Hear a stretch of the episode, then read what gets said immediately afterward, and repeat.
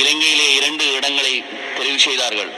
ஒன்று விரக்காமம் இன்னும் ஒன்று வடக்கிலே மன்னாரைச் சேர்ந்த மடிச்சுக்கட்டி என்ற ஏரியாவிலே.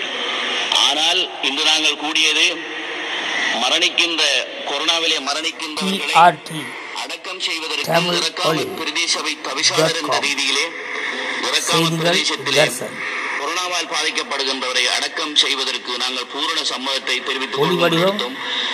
ஆகவே இந்த விடயத்துக்கு யோசித்து முடிவுக்கு வந்த கௌரவ. பிரதம மந்திரி கௌரவ அமைச்சர் ராஜ் வாசுதேவ தமிழ் நாணயக்கர் ரேடியோ நாங்கள் நன்றிகளை தெரிவித்து ஜனாசாக்களை கட்டாய. தகனம் செய்ய வேண்டும் என்ற இந்த அறிக்கையை இந்த விடயத்தை இந்த செயலை. முஸ்லிம்களாகி நாங்கள் வன்மையாக கண்டிக்கிறோம் ஏனென்றால் இங்கே நாங்கள் மத நம்பிக்கையின் பிரகாரம். பாதிக்கப்படுகிறோம் ஒன்று மத நம்பிக்கை இலங்கையில் வாழ்கின்ற ஒவ்வொரு.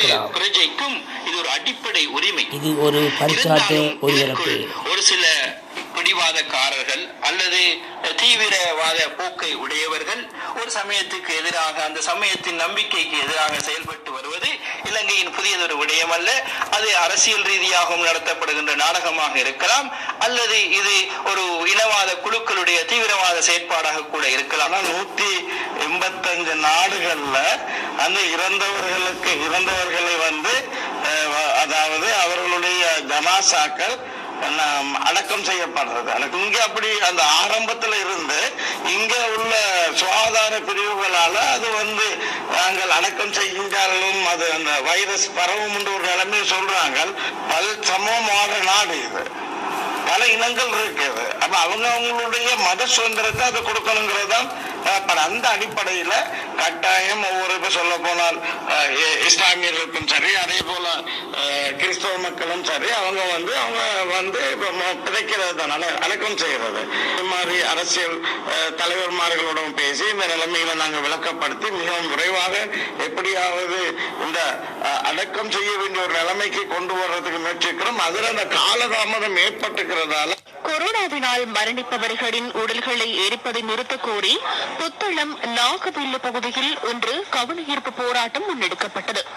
நாகவில்லு ஜும்மா பள்ளிவாசலுக்கு முன்பாக ஆரம்பிக்கப்பட்ட பேரணி புத்தளம் கொழும்பு பிரதான வீதி வரை சென்று பின்னர் கவனஈர்ப்பு போராட்டம் முன்னெடுக்கப்பட்டது. தொடர்ந்து மன்னார் நானாட்டான் பிரதேச செயலக பிரிவுக்குட்பட்ட தோமஸ்பிரி கிராம சேவர் பிரிவில் கடமையாற்றும் கிராம சேவர் ஒருவர் ஆற்றில் நீராட சென்ற நிலையில் இன்று மாலை காணாமல் போய்விட்டார். மன்னார் அரிப்பு பால பகுதியின் கீழ் அருவியாற்றில் ஐந்து கிராம சேவர்கள் உட்பட ஆறு பேர் நீராடி இருக்கிறார்கள் இதன் போது அதிக நீர்வரத்து காரணமாக கிராம அலுவலர் ஒருவர் நீரில் அடித்து செல்லப்பட்டிருக்கிறார். விடியமறிந்த மக்கள் மற்றும் கடற்படையினர் இணைந்து தேடுதல் மேற்கொண்ட நிலையில் நான்கு கிராம சேவர் உட்பட ஐந்து பேர் மீட்கப்பட்டார்கள். ஆனாலும் தோமஸ்பிரி பகுதியில் கடமையாற்றும் கிராம சேவையாளர் இதுவரை மீட்கப்படாத நிலையில் அவரை தேடும் நடவடிக்கையில் கடற்படையினர் மற்றும் பொதுமக்கள் இணைந்து ஈடுபட்டு வருகிறார்கள்.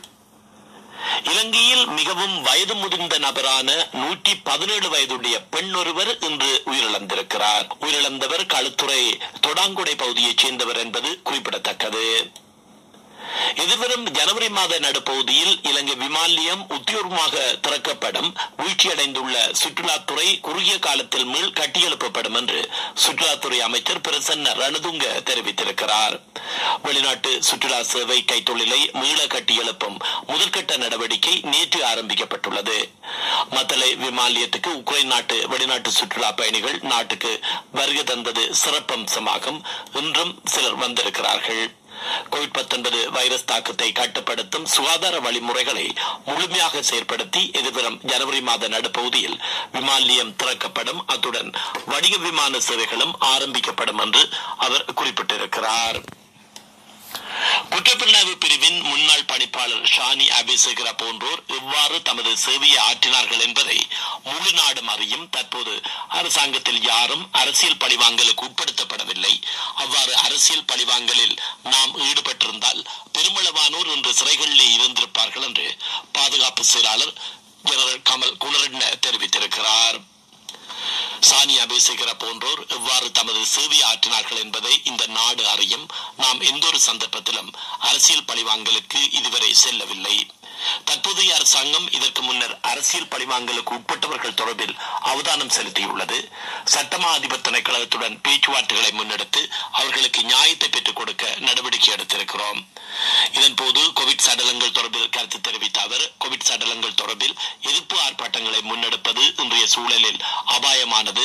இவ்வாறான சந்தர்ப்பங்களில் சுகாதார தரப்பினரே தீர்மானங்களை எடுக்க வேண்டும் என்று அவர் குறிப்பிட்டிருக்கிறார். ஜெனரல் தரத்துக்கு தரம் உயர்த்த சவேந்திர சில்வா இன்று தலதா மாளிகைக்கு சென்று வழிபாடுகளில் ஈடுபட்டிருந்தார். ராணுவ தளபதி ஷவேந்திர சில்வா நேற்று நான்கு நட்சத்திர ஜெனரல் தரத்துக்கு தரம் உயர்த்தப்பட்டார். இன்று முற்பகல் ஆஸ்கரிய பீடத்தின் அனுநாயக்கர் வெங்கருபை உபாலி தேரவை சந்தித்து அவர் ஆசை பெற்றுக் கொண்டார். இந்த நாட்டின் வளர்ச்சி பௌதீக ரீதியிலும் சிறந்த தரத்திலும் அமைய வேண்டும் என்பதை நினைவூட்ட விரும்புகிறேன். எல்லோரும் நாட்டின் தலைமைத்துவத்தை பார்த்துக் கொண்டிருந்தால் அது தவறு. இந்த நாட்டை கட்டியெழுப்புவதாயின் அதற்காக உழைக்க வேண்டும். இந்த நாடு சிங்கப்பூர் போன்று கட்டியெழுப்பப்படுவது எப்போது இந்த நாட்டு மக்கள் அதற்கு ஏற்றவாறான மனப்பான்மையை கொண்டு செயற்பட வேண்டும். முன்பள்ளியிலிருந்து இதனை செயல்படுத்த வேண்டும். அவ்வாறு இல்லையெனில் எமது நாட்டை கட்டியெழுப்ப முடியாது. அதன் பின்னர் ராணுவ தளபதி ஜெனரல் ஷவேந்திர சில்வா தொடர்ந்து கேட்க அனுநாயக்கர் www.trttamiloli.com ஆசை பெற்றுக் கொண்டார்